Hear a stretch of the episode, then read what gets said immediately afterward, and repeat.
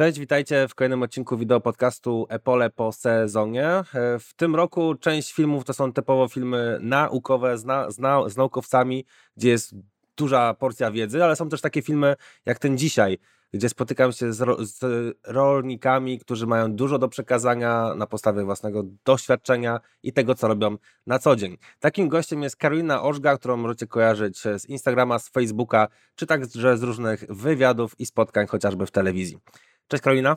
Witam cię serdecznie. Miło mi Cię spotkać, miło mi Cię zobaczyć. Dzięki, że przyjęłaś e, to zaproszenie. Jesteś osobą bardzo rozpoznawalną, faktycznie, którą można e, zobaczyć, spotkać, posłuchać, czy to na targach, czy e, w programach śniadaniowych między innymi. Ja tak nazywam Ciebie troszeczkę influencerką świata rol, rolniczego w takich mass mediach. Czy Ty siebie widzisz w taki sam sposób, czy trochę inaczej? Wiesz co, w sumie dziękuję, że tak mnie widzisz, ale Osobiście siebie widzę jako taką zwykłą, normalną dziewczynę, która no jest po prostu w telewizji, wiesz, nie odnoszę się z tym jakoś e, super, że wow, byłam w telewizji i tak dalej. Oczywiście jest to fajne i nowe doświadczenie dla mnie, ale cały czas czuję się normalną, wiejską Karolą, która jest szalona, lubi jeździć traktorem, kombajnem. Dodatkowo widać mnie po prostu w internecie. Okej, okay, to zanim przejdziemy do tego e, wiejskiego życia, o którym powiedziałaś, to powiedz mi jeszcze, czego ostatnio słuchałaś muzycznie i podcastowo, bo muzycznie to samo wspomniałeś wcześniej, że lubisz trochę posłuchać, więc jestem ciekawy czego. Tak, wiesz co, jeśli chodzi o muzykę, nie mam ulubionego artysty, czy też e, danego gatunku muzycznego. Słucham po prostu wszystkiego, to co moja dusza, że tak powiem, czuje. Uwielbiam tańczyć, także taka muzyka, która w danym momencie do mnie przyjdzie, po prostu jest ze mną i, i tańczę i wtedy wyrażam siebie. Jeśli chodzi o podcasty e, i rolnicze podcasty, to lubię słuchać właśnie Tomka Hasę. E, Czyli podcast na Ugorze? Na Ugorze, dokładnie. On ma taki radiowy głos. Mm, jeśli chodzi o inne podcasty, to lubię mm, Andiego Chońskiego. Monikę Cichocką. To są takie e, kanały, które mówią dużo takich trochę innych rzeczy, niż mówi się w takiej konwencjonalnej nauce. Także... Okej, okay. czyli tak powiedzmy mm, objawienie prawd ukrytych, coś w tym stylu? Na zasadzie... Znaczy, wiesz co, może nie. W, każd w każdym ogólnie kłamstwie, jak to niektórzy też mówią, jest część prawdy. Lubię e, słuchać informacji z różnych źródeł i wyciągać wnioski sama. Nie lubię czegoś, co ktoś mi z góry narzuca. Lubię po prostu e, zaczerpnąć informacji z różnych źródeł i sama wybrać e, to, co do mnie mówi i znaleźć sobie swoją prawdę, że tak to powiem. Mhm, no to fajne, bo też jak gdyby analizujesz wszystko dookoła tego i, i wyciągasz te wnioski, które dla ciebie są jak gdyby najodpowiedniejsze. E, tak, dokładnie. Mhm. Powiedz mi tak, jeżeli chodzi o gospodarstwo, ja wiem, że e, gospodarujesz na Dolnym Śląsku, ale byś mogła powiedzieć trochę więcej na temat i samego miejsca, i gleb, i powierzchni, i tak dalej, i tak dalej. Okej, okay, już mówiłam o tym nieraz, ale powtórzę się. Tak jak powiedziałeś, e, gospodarujemy na Dolnym Śląsku. To jest malutka miejscowość, gdzie jest 8 domów, a mianowicie Tarnawa. Gmina Żarów, powiat świdnicki, to tak geograficznie. Jeśli chodzi o gleby w naszym gospodarstwie, to przeważają trójki, czwórki, ale część też gospodarstwa, skąd pochodzi mój tato, to są tereny Jeleniej Góry. Także piąta, szósta i siódma Z, z uśmiechem oczywiście. E, także mamy bardzo duży przekrój, jeśli chodzi o glebę i też rozpiętość gospodarstwa. Nie mamy bardzo dużego gospodarstwa, bo jest to ponad 500 hektarów, ale jak ja to mówię, nie nudzi się nam. No 500 hektarów to, to, to już też e, niektórzy pewnie naszych słuchaczy mogliby powiedzieć, kurczę, tak, chciałbym tyle mieć, nie? bo to jest kwestia rejonu. Są rejony, gdzie 500 hektarów to jest faktycznie powiedzmy średnie gospodarstwo, ale powiedzmy, nie wiem, Małopolska lub Lubelszczyzna, to tam tak, faktycznie tak, to, to, to, rozrobienie jest dużo większe, ale to, to, czego tobie zazdroszczę, to widoków, bo nieraz byliśmy z Epolem nagrywać e, pod Świdnicą i widok na Karkonosze, jak jest ładna pogoda, jest świetny. Tak, to prawda. E, uwielbiam w ogóle to miejsce na ziemi. Kocham też przede wszystkim podróżować, ale jak wracam do domu, to naprawdę czuję tą satysfakcję, że wiesz, zobaczyłam nowe rzeczy, też rolnictwo z innej strony i w innych rejonach Polski czy też świata, ale uwielbiam tą moją małą ojczyznę. E, Karolina, ciebie myślę i wasze gospodarstwo część z naszych widzów może znać i kojarzyć, bo robicie coś, co jest pionierskie, bo na pewno to, że nie orzecie od 20 lat może nie jest czymś nowym, ale jednak e, jest taką, taką cechą nie aż tak często spotykaną, jeżeli, do tego jeszcze dołożymy brak stosowania nawozów fosforowych i potasowych. Tak, to prawda. Powiedz coś więcej, jak gdyby, jakie były początki, dlaczego, jak wam się to sprawdza, e, bo jest to no, fajny, ciekawy temat. To jest nawet więcej niż 20 lat, bo ten czas faktycznie tak szybko leci. E, zaczynając może od początku, w 99 roku już mm, przestaliśmy używać pługa. Znaczy tato przestał, bo ja wtedy miałam mniej niż 10 lat. Także to naprawdę było dawno temu.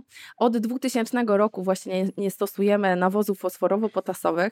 I na początku, tak jak rozmawiam właśnie z rodzicami, to nie wzięło się z tego, że wow, tato dostał jakiegoś oświecenia, ok, od dzisiaj nie będziemy używać tego, tylko po prostu wtedy rodzice mieli e, dużo różnych kredytów właśnie na maszyny, na rozwój, bo nie dostali tego gospodarstwa w spadku, tylko mm, sami e, ciężką pracą i mądrymi decyzjami doszli do tego, co dzisiaj mamy.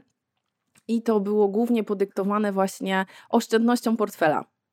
E, jeden rok wyszło super, kolejny również i tato tak z mamą, wiesz, zaczęli obserwować, tak, bo rolnictwo też na tym polega, żeby obserwować to, co się dzieje i zauważyli, że jednak jeśli nie dają tego fosforu i potasu e, właśnie też nie orzą, co głównie na początku było spowodowane e, obniżeniem nakładu paliwa na hektar, zaczęli po prostu dostrzegać właśnie te inne, mm, te inne wartości, które dzisiaj bardzo mocno właśnie nam e, towarzyszą e, w gospodarowaniu, że jest e, ochrona właśnie środowiska, zmniejszenie erozji wodnej, wietrznej, poprawa właśnie biologii gleby.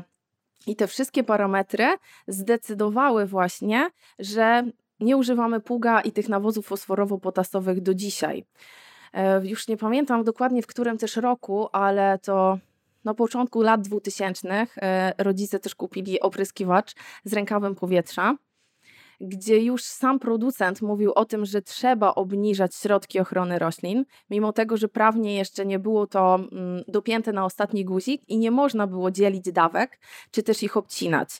E, I w sumie mama, która wcześniej prowadziła właśnie mm, całą dokumentację, ja ją obserwowałam i widziałam, że ma z tym problem, jak ma to zapisać, żeby to wszystko było tak, jak należy. Zgodne z planem. Mhm. Tak, bo mama jest właśnie taką osobą, która mm, wykonuje wizję taty. Dzisiaj oczywiście też ja w tym uczestniczę i moja siostra, bo tato jest wizjonerem.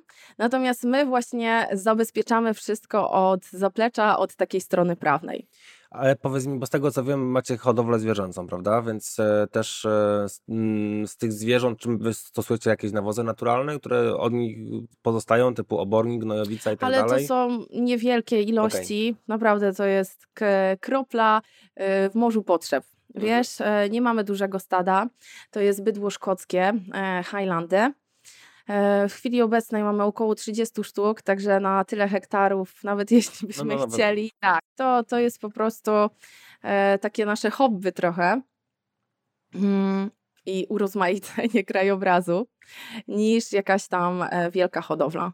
Mhm. Okej, okay, ale jak, jak, się, jak się w takim razie wasze uprawy mają bez jak gdyby no, tego nawożenia fosforowego, potasowego, no bo to myślę, myślę, że może każdego interesować. Nie dają tych nawozów, ale jednak mimo wszystko... Ale rośnie. Ale rośnie, no tak, właśnie. Tak, jest to powiem Ci zastanawiające. Nawet już nie raz za to na różnych spotkaniach e, typowo takich rolniczych, gdzie właśnie e, uczestniczyli E, różni e, doktorzy czy też profesorowie, zadawaliśmy pytania właśnie, jak długo można czerpać e, z gleby, tak? I dostawaliśmy właśnie odpowiedzi tego typu, że ok, jeśli tego nie dajemy, to będzie niby ok przez 5, 6, 7 lat, a później będzie drastyczny spadek. I znowu trzeba będzie uzupełniać te składniki. Natomiast no jak od 2000 roku to łatwo można policzyć, że mamy 23 lata, kiedy nie stosujemy tego i z analizy gleby wcale nie wynika, że tych pierwiastków jest e, mniej. Bo w mhm. niektórych przypadkach wręcz przeciwnie, tego jest więcej. Tak? A jak wygląda z odczynem gleby? Bo to może mieć znaczenie, nie? Też w kontekście e, Wiesz biologii co? samej gleby. Tak, oczywiście. W, w glebie każdy parametr tak naprawdę jest ważny. Nieraz z punktu widzenia no takiego zwykłego człowieka, tak? Myślisz, że coś nie jest ważne, a tak naprawdę to, co jest w bardzo małych ilościach, to jest właśnie clue i sens tego wszystkiego. Jeśli chodzi o pH, to y, mamy uregulowane odczyny. To jest y, między 6 a 6,5. Mhm. No to to jest takie bardzo fajne też pod kątem i samej biologii, ale też wykorzystania tych e, składników pokarmowych, które są w glebie, nie? bo to też myślę, że Tak. jest, ma, ma znaczenie to, że gleba może być bogata w składniki, tak? Życie biologiczne jest takie, że jak gdyby cały czas ta mineralizacja zachodzi w glebie, stąd te składniki są uwalniane. Ja myślę, że to ma jeszcze większe znaczenie Też właśnie nie ten zbieramy odczyn słomy, wiesz, to, Mhm. wszystko, to wszystko ogólnie, co obiegu robimy, zostaje. Mhm, tak, okej. zostaje po prostu na polu, także brak pługa, y, brak tych nawozów fosforowo-potasowych, obniżone dawki też azotu, e, który właśnie zakwasza e, nam środowisko glebowe, e, pozostawianie właśnie słomy, e, międzyplony. Też jeszcze nie poruszyliśmy tematu, że my mm, prowadzimy gospodarstwo hybrydowe. Czyli... Przejdę też zaraz, zaraz ale okej, Okej, okej. dobra, nie będę Bo to jest duży temat, to jest taki to jest naprawdę bardzo, fajny, bardzo, fajny bardzo duży temat e, i tak naprawdę bardzo bliski mojemu sercu, ale o tym chyba za chwilkę. E, Wiesz co? I te wszystkie parametry, tak naprawdę i też energia, e, bo ja jestem taką osobą, która niektórzy mogą się z tego śmiać, ale ja wiem, że coś jest na rzeczy, że to z jakim z jaką energią też podchodzisz do tego pola, ono ci później odpłaca. Moja babcia, e, pamiętam jak jako dziecko jeździłam właśnie na wakacje gdzieś tam pod Jelenią Górę, ona zawsze wieczorami się modliła, a później rozmawiała z kwiatkami. I nie wiem dlaczego, do dzisiaj, ale zawsze miała najpiękniejsze kwiaty. No, w każdym domu, w którym byłam, to zawsze pamiętam właśnie babci kwiaty, które no, były przepiękne. Moja babcia też z kwiatami rozmawiała i też rosły. Także widzisz, jednak jest, jest coś na rzeczy. Znaczy to też faktycznie kwestia, kwestia tej energii na pewno jest taką, taką kwestią dosyć ciekawą i fajną, ale to, to, to pewnie też może rozmowa na, na jakiś inny podcast, taki bardziej, może nie spirytystyczny, ale energetyczny, nie? Bo to Tak. jednak są zagadnienia, mm, bym powiedział, takie z jednej strony fajne, ale też skomplikowane, nie takie proste do... Znaczy, Do wiesz co, zrozumienia. mm, to jest proste, ale niełatwe. Taki, tak bym to taki ujęła. paradoks, nie? tak. E, Powiedz, powiedz Karolina, jeżeli chodzi o, o właśnie to, co robicie na gospodarstwie, to trochę mi się kojarzy, że mo- moglibyśmy powiedzieć, że wy prowadzicie gospodarstwo w stylu rolnictwa regeneratywnego, węglowego, bo w sumie każda rzecz, o której ty mówisz, to jest e, e, spełnia te założenia, bo z jednej strony odczyn gleby, z drugiej strony brak uprawy, czy też jak, taka minimalna uprawa gleby, m, poplony, czyli to, żeby rośliny cały czas rosły Mhm. na tym polu, żeby korzenie jak gdyby oddychały w glebę, dostarczały cukrów i tak dalej, i tak dalej. E, Jakiś czas temu na naszym kanale był podcast z panem Pawłem Kaszmarkiem z Top Farsu, który mówił o, bio- o biologizacji gleby. I tak jak ciebie słucham, to jeden do jednego wasze zas- zasady są jak gdyby zbieżne z tymi Mhm. zasadami biologizacji, więc, e, więc fajnie, bo to jesteś kolejną osobą, która w tym podcaście bierze udział, która właśnie mówi o tych czynnikach. Ty jeszcze bardziej na takim praktycznym przykładzie, czyli tego, co się u was wydarzyło, co się dzieje e, i, i, i co jest taką wizytówką tego, że można gospodarować świadomie bez orki i bez jak gdyby też nadmiernego stosowania wielu rzeczy typu nawozy czy chemia. To jest fajne. Cieszę się, Okej. że, że właśnie jest to dostrzegane, ale przede wszystkim robimy to w zgodzie ze sobą, wiesz? E, I, I właśnie to rolnictwo jest bardzo bliskie naszemu sercu. I ten kolejny krok, który zrobiliśmy właśnie w kierunku ekologii, to jest coś, co chcemy robić. e, Bo w chwili obecnej mamy przeszło 300 hektarów właśnie w ekologii.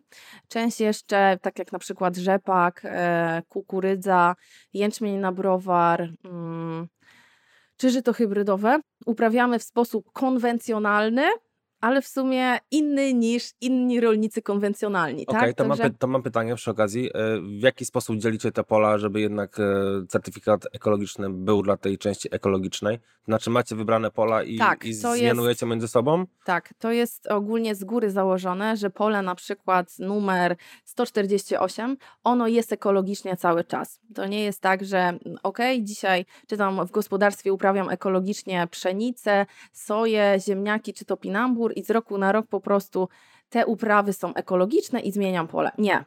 To nie uprawa jest ekologiczna, tylko pole jest Mhm. ekologiczne i później w efekcie tego właśnie roślina, która rośnie na tym polu ma certyfikat ekologiczny.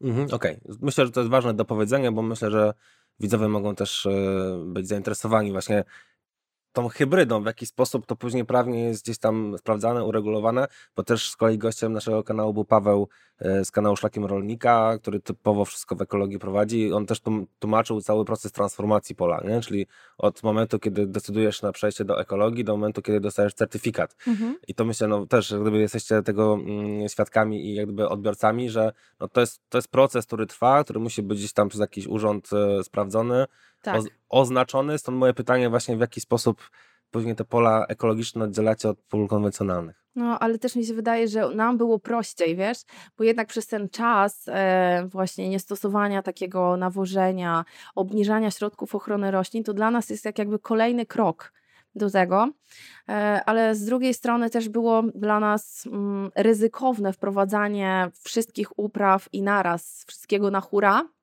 właśnie do ekologii. E, też z tego względu, że za bardzo nie mieliśmy od kogo się uczyć e, właśnie tej sztuki, jaką jest uprawa gospodarstwa ekologicznego, bo my mm, nie nastawiamy się na dopłaty, tak? bo jest część rolników e, w różnych rejonach Polski, która podchodzi do tego stricte biznesowo i myśli, ok, fajnie, są jakieś tam wyższe dopłaty właśnie do gruntów ekologicznych, zasieję byle co, byle tylko dostać dopłatę. Nie wszyscy, ale niektórzy niestety tak myślą. My przede wszystkim nastawiamy się właśnie na to, żeby mm, ten plon i sama uprawa była y, no, zdrowa i wydała zdrowe nasiona czy też owoce, tak jak się mówi, nie? Te dopłaty wiadomo, że są e, jakimś wsparciem takim finansowym, ale to nie jest coś, na co przede wszystkim patrzymy. Okej, okay, a ty jako użytkownik ekologii, tak siebie nazwę, czy chciałabyś, żebyśmy do tego 2030 roku doszli do areału miliona hek hektarów w ekologii? Pytam tak przewrotnie trochę, bo, bo, bo, bo, no bo wiem, że opinie są różne. Z jednej strony ideowo pewnie tak, mhm. ale biznesowo? Wiesz co, yy, wydaje mi się, że wszystko jest możliwe, tylko to nie zależy ode mnie, wiesz? I yy, wydaje mi się, że powinniśmy zacząć jaką, jakąkolwiek część gospodarstwa robić w sposób troszkę inny. Mój tato zawsze e, powtarza, że on nie jest żółwiem i 600 lat żyć nie będzie. I mm, w sumie wszystko, co robi, e, czy też my, co robimy, to robimy w 100% na 100% areału zawsze, gdzieś tam z tym właśnie wewnętrznym przekonaniem, że to wyjdzie, że to będzie lepiej, e, zmniejszy nam to koszty, ale przede wszystkim e, pomoże właśnie naszym gruntom stać się bardziej e, takimi mm, uprawianymi w sposób naturalny. Mhm. Nie? Chociaż wiadomo, że naturalnie to trzeba byłoby je zostawić, nic tam nie robić. Ale wracając e, konkretnie do Twojego pytania, to jeśli każdy rolnik właśnie przeznaczyłby chociaż 10% swojego areału na zmniejszenie właśnie nawożenia, chociaż w tamtym roku ceny nawozów azotowych e, przyczyniły się do tego, że ekonomicznie musieli to zrobić. Mm, niektórzy właśnie zaczęli stosować bakterie, co też mnie bardzo cieszy żeby się otworzyć właśnie na te preparaty biologiczne, żeby nie być tylko i wyłącznie sfokusowanym właśnie na twardą chemię, bo im szybciej nauczymy się współpracować z naturą, tym e, wydaje mi się, albo nawet jestem pewna, że wygramy na tym.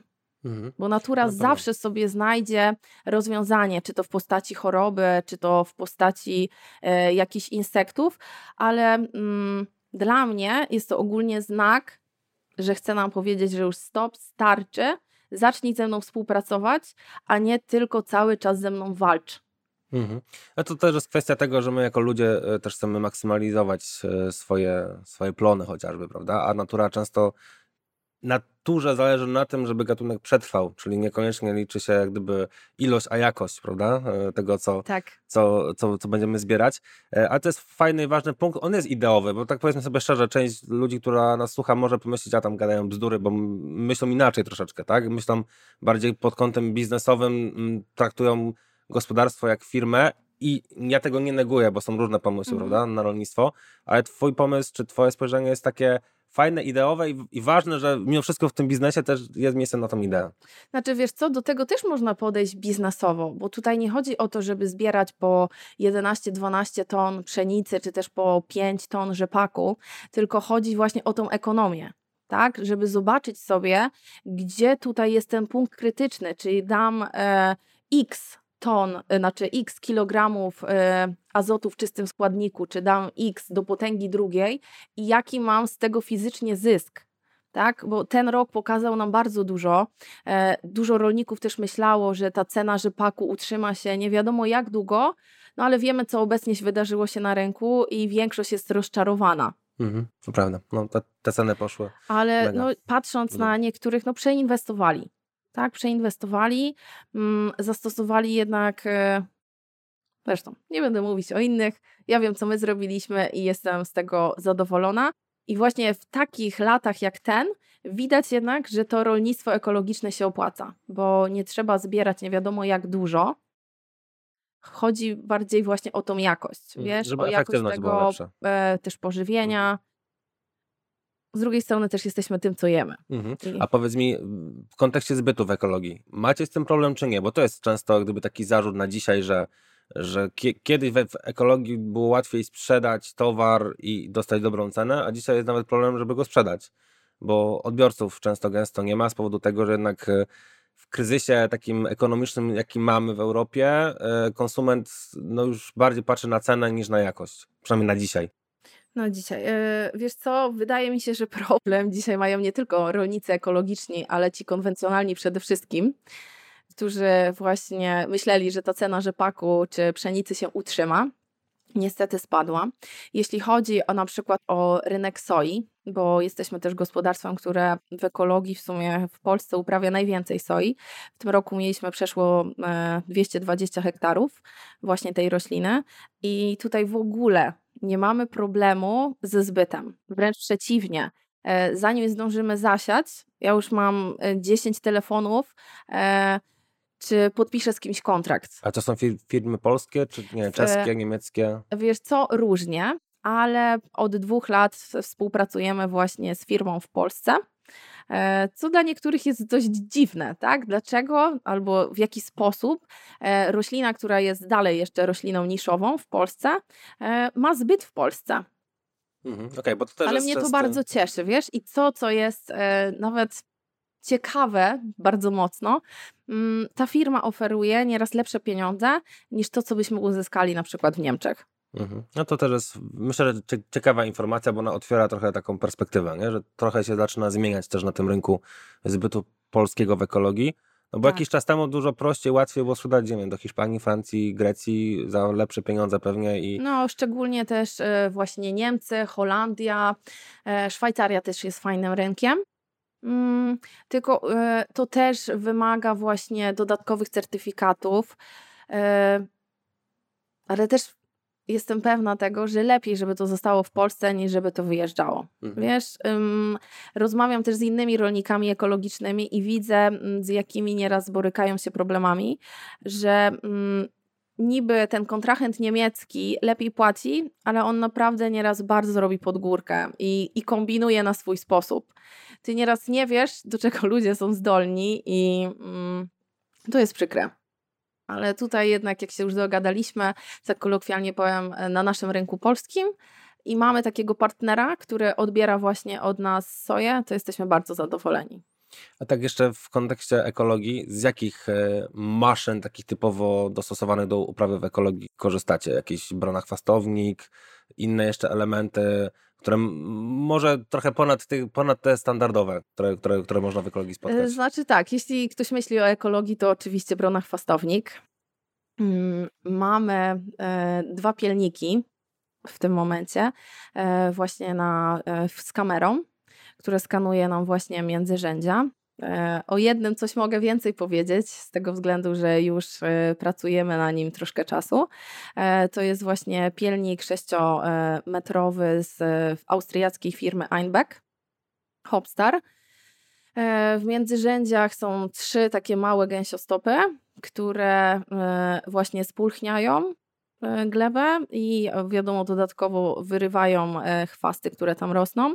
Z tyłu w każdym międzyrzędziu są gwiazdy palczaste, które dodatkowo właśnie napowietrzają ten pas przy roślinach i jak są dobre wiatry, wyrywają jeszcze też chwasty, które rosną blisko roślin. Mhm. Kolejną maszyną, która no niestety, ale przyszła tak co najmniej miesiąc za późno, e, jest kolejny pielnik e, z Horsza, Transformer. E, Cała, cała maszyna wygląda bardzo ładnie, ale jak się sprawdza, jeszcze nie mam, nie mam wyrobionego zdania na ten temat. Widziałam tylko filmy. A próbowaliście kiedyś może na testy laser te laserowe pilniki? Bo to też jest taka nowa technologia. Wi- Wiadomo, że jeszcze nie na dużą skalę, ale pewnie Wiesz co, już kilka firm się e, odezwało do mnie z tym tematem, e, czy też te właśnie takie autonomiczne roboty. Myślę, że będziemy to testować e, nawet w tym roku już. Też poznaliśmy ostatnio na targach fajną firmę, mm, która zajmuje się właśnie typowo optyką, bo te pielniki, które dzisiaj są, to jest e, kamera klasowska, która powstała, nie pamiętam, ale kilka dobrych lat temu i e, większość właśnie firm gdzieś tam opiewa na tej technologii. Natomiast e, te osoby, które mm, zaproponowały nam właśnie współpracę, mają jakiś specjalny algorytm i wychodzi im to bardzo dobrze. A jak to będzie wychodzić u nas? Mam nadzieję, że spotkamy się niedługo i będziemy mogli porozmawiać. to myślę, że nawet przyjedziemy, żeby to pokazać, bo, bo, bo faktycznie takie rzeczy bardzo dobrze zobaczyć, nie? bo wtedy można sobie wyrobić jeszcze lepsze zdanie na temat, jak pracują, w jaki sposób działają. Tak, bo jeśli chodzi, wiesz, o to, y, jak byśmy chcieli, żeby to wyglądało, no to jest bardzo łatwe, nie? Zwizualizować to. Natomiast tym czynnikiem takim kluczowym jest właśnie to, ta fizyczna praca w polu, jak to się sprawdzi, przy jakich e, prędkościach roboczych będziemy mogli to używać, jak będą cierpiały, czy też w ogóle nie będą cierpiały te rośliny, które uprawiamy, jak dobrać właśnie odpowiednie międzyrzędzie do uprawy danego gatunku. To są takie mm, lata doświadczeń, które później właśnie przekładają się na tą wiedzę, na ten plon, na tą ekonomikę, no i na inne Mhm. parametry. A jakie jeszcze jakieś inne nowe technologie u siebie używacie? Już tak poza jak gdyby samymi maszynami. Ja wiem od naszego wspólnego kolegi, że ty lubisz takie nowoczesne gadżety i nowoczesne rozwiązania, więc myślę, że pewnie tego jest więcej. Yy, wiesz co? Mm, Używamy też technologię Plocher. Mm, To jest niemiecka technologia oparta na fizyce kwantowej. Dlatego powiedziałam, że lubię energię. Mm, Bardzo mało się mówi na ten temat w szkole, co nie znaczy, że tego nie ma, czy też to nie działa, bo to właśnie było taką kropką nad i e, w podjęciu decyzji, że wchodzimy w ekologię z takim areałem, a nie z innym. E, Ponieważ poznaliśmy właśnie rolników w Niemczech, którzy, jeden szczególnie, był gospodarstwem pokazowym dla pewnej dużej firmy chemicznej, który stosował e, herbicyd totalny u siebie. Wszyscy możemy się domyślić, co to było. Mm, I miał i stosował naprawdę różne formulacje, mm, takie, które nawet nie były dostępne dla zwykłego użytkownika, czy też dla rolnika, i doprowadził swoje grunty do, do opłakanego stanu. I on powiedział sobie stop, że idąc tą drogą, no nie dojdę nigdzie, albo dojdę do ślepego zaułka. Co z tego, że mam x hektarów, jak tak naprawdę ta praca z roku na rok jest coraz gorsza, coraz cięższa i, i nie ma tej satysfakcji. I postanowił właśnie coś zmienić. E, poznał właśnie Rolanda Plochera i on razem z innymi rolnikami wcześniej też stosowali różne technologie, czy to maszyn, czy jakichś e, innych preparatów, żeby sprawdzić fizycznie, co sprawdzi się u nich tam w rejonie. I właśnie padło na tą technologię, jaką jest plocher. My obserwując właśnie jego plantację, jeżdżąc z, nim właśnie po polach, stwierdziliśmy z tatą, że no nie można przygotować e, gospodarstwa właśnie 400 hektarowego na gości z Polski. A wyglądało to naprawdę przepięknie, jak chodziliśmy u niego na polach, a przyszliśmy tylko przez e, miedzę czy też polną drogę do sąsiada, to te warunki, mimo tego, że były atmosfery, Mhm. atmosferyczne warunki, czy też klimat i tak dalej, no były praktycznie takie same. Mm, Ale ta struktura gleby była no, o niebo lepsza. Nie? I to była taka właśnie e, dla nas inspiracja, e, że też tak chcemy, że chcemy właśnie iść w tym kierunku. Tym bardziej, że sama technologia mówi właśnie o tym, że w pierwszym roku należy obniżyć też stosowanie właśnie e, nawozów fosforowo-potasowych, czy też innych nawozów o 20-30%, czyli to było też coś, co my już robimy, bo nie stosujemy tych dwóch nawozów w ogóle obniżenie środków ochrony roślin, czyli znowu coś, co było bliskie naszemu sercu i znane, bo już to robiliśmy. Także mówimy, kurczę, że jednak są e, sposoby na świecie, że można to robić, e, czy też prowadzić gospodarstwo, nie stosując właśnie tak dużo środków ochrony roślin, a one działają i tak. Co, w Polsce też myślę, że taki przykład pan Wiesław Gryn, jak byliśmy z kolegami e, podczas nagrania u pana Wiesława, to ten sam, e, ten sam efekt taki porównawczy pola pana Wiesława, które naprawdę pod kątem kultury, życia biologicznego, mhm. ilości dżdżownic, czucia tej gleby, że jest taką gąbką prawie, że, która chłonie wszystko. Tak, to jest a bardzo przez, ważne. A przez miedzę obok, tak gdyby te same cegła. warunki glebowe, cegła, dokładnie. Więc jak gdyby u pana Wiesława też to fajnie widać i niektórzy jak gdyby dają jak gdyby taki zarzut, że a tam gleby zamojszczyzny, które są jak gdyby dobre same w sobie, mhm. ale to każdą glebę można zepsuć, nie? jeżeli tak. się robi źle. To, to właśnie jest fajne, co powiedziałeś. Każdą glebę można zepsuć. Natomiast ten e, mechanizm odwrotny naprawienia tego wszystkiego trwa dużo, dużo dłużej niż e, właśnie taka dobra praktyka rolnicza. Ale też co warto powiedzieć właśnie o tej technologii, to to, że plocher przyspiesza bardzo mocno przyspiesza właśnie procesy regeneracji gleby, nie? bo do tego samego można dojść właśnie e, schodząc z chemii, schodząc z nawożenia, tylko te efekty e, będą bardzo długotrwałe. A znając nas rolników, my nie lubimy czekać, tak? Chcemy mieć efekty tu i teraz, albo za pół roku najlepiej. I też z tego y, chyba właśnie efektu wydaje mi się, że ludzie się w jednym z, no, zakochali po prostu w chemii, tak? Bo coś dasz, za chwilę idziesz na pole, o, te, ten kwas już tam mm -hmm. go nie ma, tak, tego tak samo, nie? Natomiast inne takie biologiczne czy też naturalne rzeczy, na to trzeba poczekać.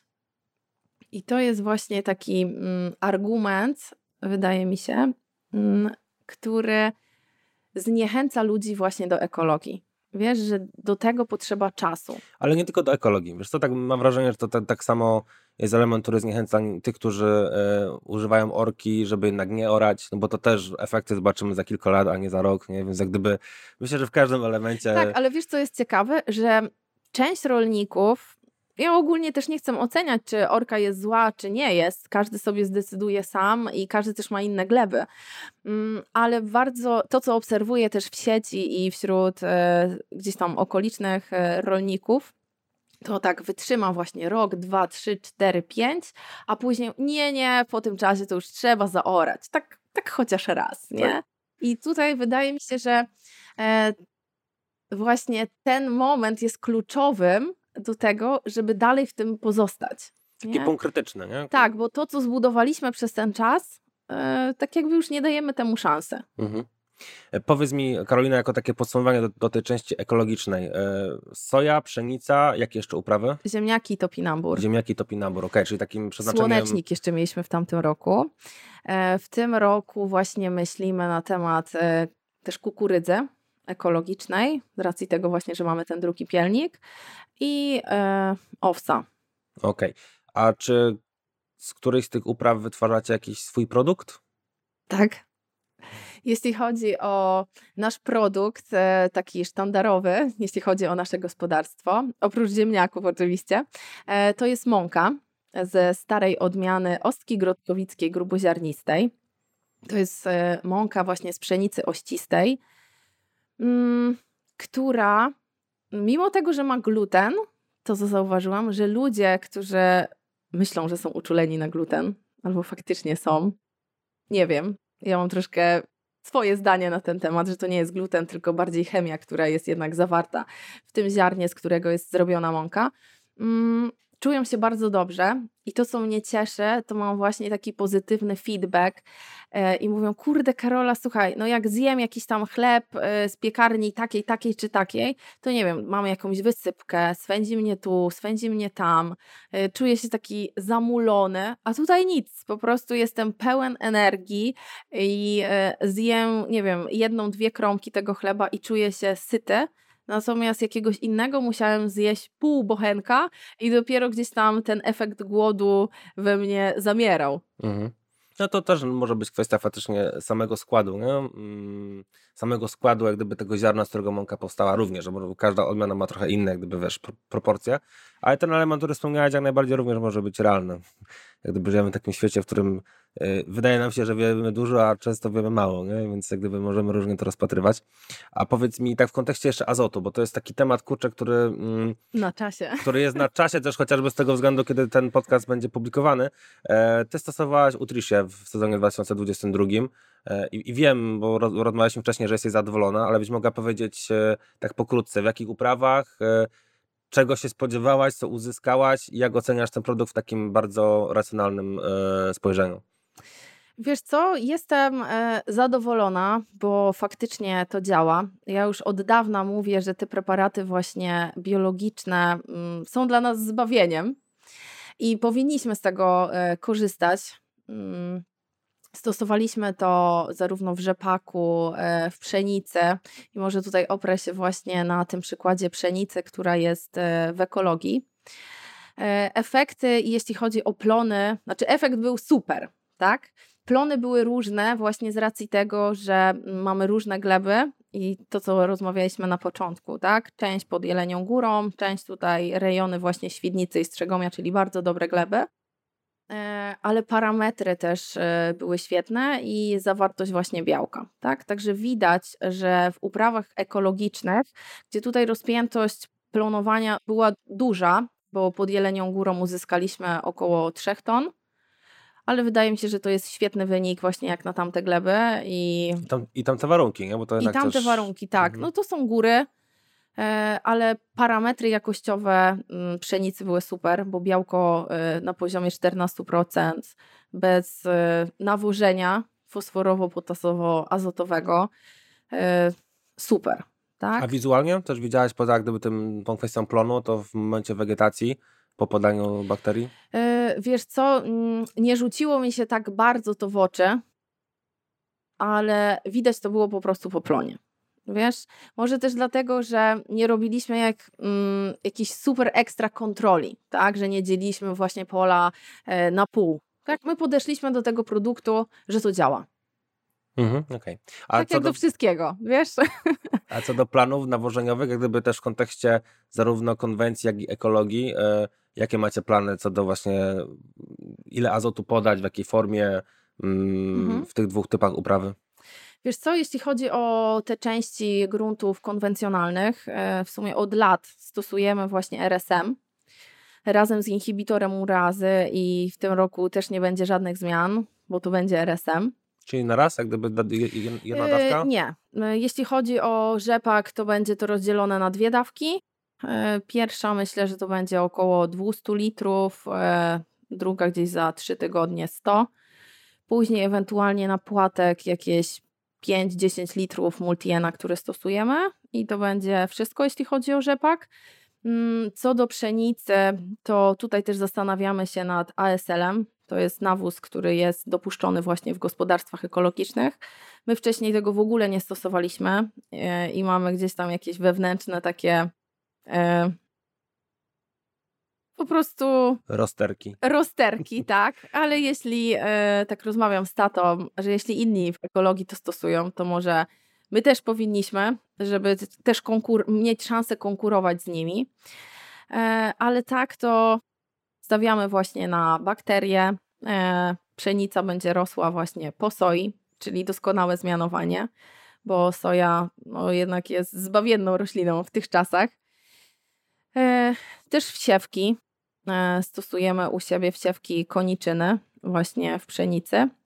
W tym roku zobaczymy jak to wyjdzie, ale były takie lata, że właśnie tak robiliśmy i super, e, super był efekt końcowy.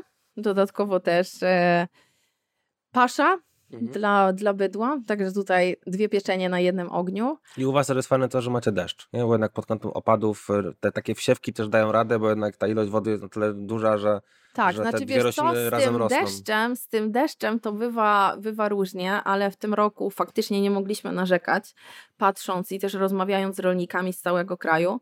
E, nawet w niektórych momentach powiem Ci szczerze, że narzekaliśmy, że było go za dużo. Mhm. Wiesz, był taki moment e, właśnie przełom czerwca i lipca, tak mi się wydaje.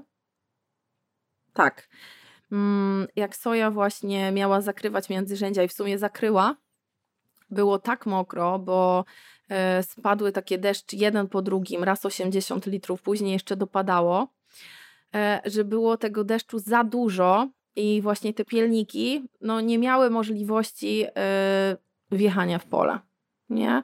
Także zachwaszczenie wtórne, jeśli chodzi o soję, mm, może nie było drastyczne, ale było widać, że jednak tej komosy jest więcej niż rok wcześniej. Natomiast dobrym rozwiązaniem do tego wszystkiego jeszcze jest to, że mamy specjalny header właśnie do, do zbioru soi, mm, który w tym roku gdzieś tam nie działał też super. E, także musimy sobie załatwić to z dealerem, ale jest to też mm, tak jakby ta składowa właśnie e, całego gospodarowania, że nie wystarczy, czy wystarczy, ale jest to dużo, e, dużo gorzej tej całej pracy, więcej nerwów właśnie trzeba w to wszystko zaangażować, jeśli nie ma się odpowiednich maszyn. Mhm. Weź, sobie, weź sobie łyczka wody, Karolina, bo, bo, bo też dużo, dużo dzisiaj nam opowiadasz fajnych rzeczy. Ja przy okazji zadam pytanie ostatnie e, w ramach tego podcastu.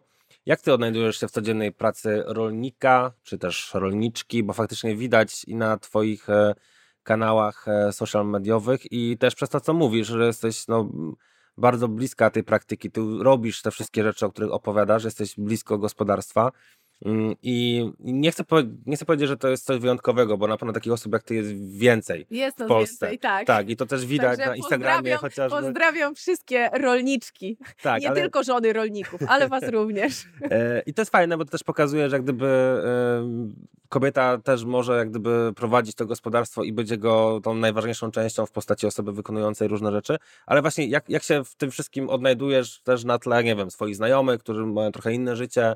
Ja wiem, że to kochasz, bo to widać i słychać. Tak, znaczy E. ja nie mam w ogóle z tym problemu. Wiesz, ja jestem taką osobą bezproblemową, ale u mnie e, to chyba się zaczęło z tego względu, że przez 21 lat, bo wtedy mi się urodził brat, byłam synem dla mojego taty i w sumie dla mojej mamy.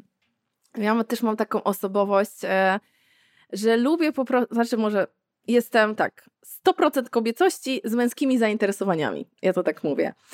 E, kocham właśnie to, co robię, kocham e, kontakt z naturą, mm, uwielbiam motoryzację. A tutaj rolnictwo daje mi właśnie taką przestrzeń do tego, że mogę to w taki fajny sposób połączyć. Także traktory, kombajny w ogóle nie są mi obce. E, dziękuję tacie, że nie bał się dawać mi maszyn e, w wieku, jak byłam dzieckiem. I wtedy właśnie zapalił we mnie ten e, ogień do tego wszystkiego. I cieszę się, że mam taką możliwość, właśnie, że też miałam taką możliwość dorastania mm, w rodzinie, w której się nie przelewało. Ludzie niektórzy myślą, że tam super, wsiądę do Fenta i pojadę. To nie było tak. E, Na początku mieliśmy inne maszyny i pracą w sumie całej rodziny mm, doszliśmy do tego momentu, w którym jesteśmy, ale nie chcemy się zatrzymać, chcemy dalej się rozwijać i po prostu podążać dalej za swoimi planami, celami, marzeniami. I super, e, że jest nas właśnie więcej. Wiesz, e, social media dają nam mm, tą fajną przestrzeń właśnie do wymiany różnych doświadczeń, do inspirowania się nawzajem, mm, do pokazywania też, że rolnicy to nie są e, wieśniacy, z którym słoma z butów wystaje. To są normalni ludzie, którzy nawet dają od siebie więcej niż normalnie. Wiesz, bo my potrafimy e, rano wstać, mimo tego, że ja kocham spać, ale są takie momenty, że trzeba faktycznie wcześniej wstać, e, jechać do tego pola, czy też iść do biura. mm, Bo rolnictwo to nie jest tylko jazda traktorem, doskonale o tym wiesz i pewnie słuchacze również. To jest bardzo dużo też dokumentacji wszelakiej maści, w ekologii przede wszystkim. e, te dokumenty muszą, muszą być ze sobą spójne, grać. Mm, u nas jest jeszcze trudniej, jak mamy właśnie gospodarstwo hybrydowe, także trzeba w mądry i umiejętny sposób rozdzielać jedno od drugiego. E, no, rolnik dzisiaj to też jest taka osoba, która musi być bardzo wszechstronna. Tak, od pogodynki, chemika, fizyka, mechanika, e, księgowej, akrobaty nieraz. E, gdzieś tam spiąć to wszystko w jednej osobie. Ale to jest piękne, że mamy możliwość właśnie mm, robić te wszystkie rzeczy naraz, bo nigdy nie jest nudno. Nigdy nie wiesz, co ci y, jutrzejszy dzień przyniesie. Spięłaś to w taką bardzo fajną klamrę i, i, i nie mam już nic więcej do powiedzenia, bo faktycznie bardzo ładnie to podsumowałaś i określiłaś. Dzięki Karolina za to dzisiejsze spotkanie. Dziękuję bardzo za zaproszenie i za super rozmowę. Ja mam wrażenie, że ta rozmowa była faktycznie bardzo wartościowa i przysporzyła dużo fajnych emocji. Mam nadzieję, że Wam również się dobrze słuchało. Piszcie w komentarzach pytania do Karoliny, e, również związane z prowadzeniem gospodarstwa, czy to w konwencji, czy w ekologii. Dzięki, że byliście w tym odcinku wideo podcastu i zapraszam Was na następny w przyszłą niedzielę. Do zobaczenia, cześć.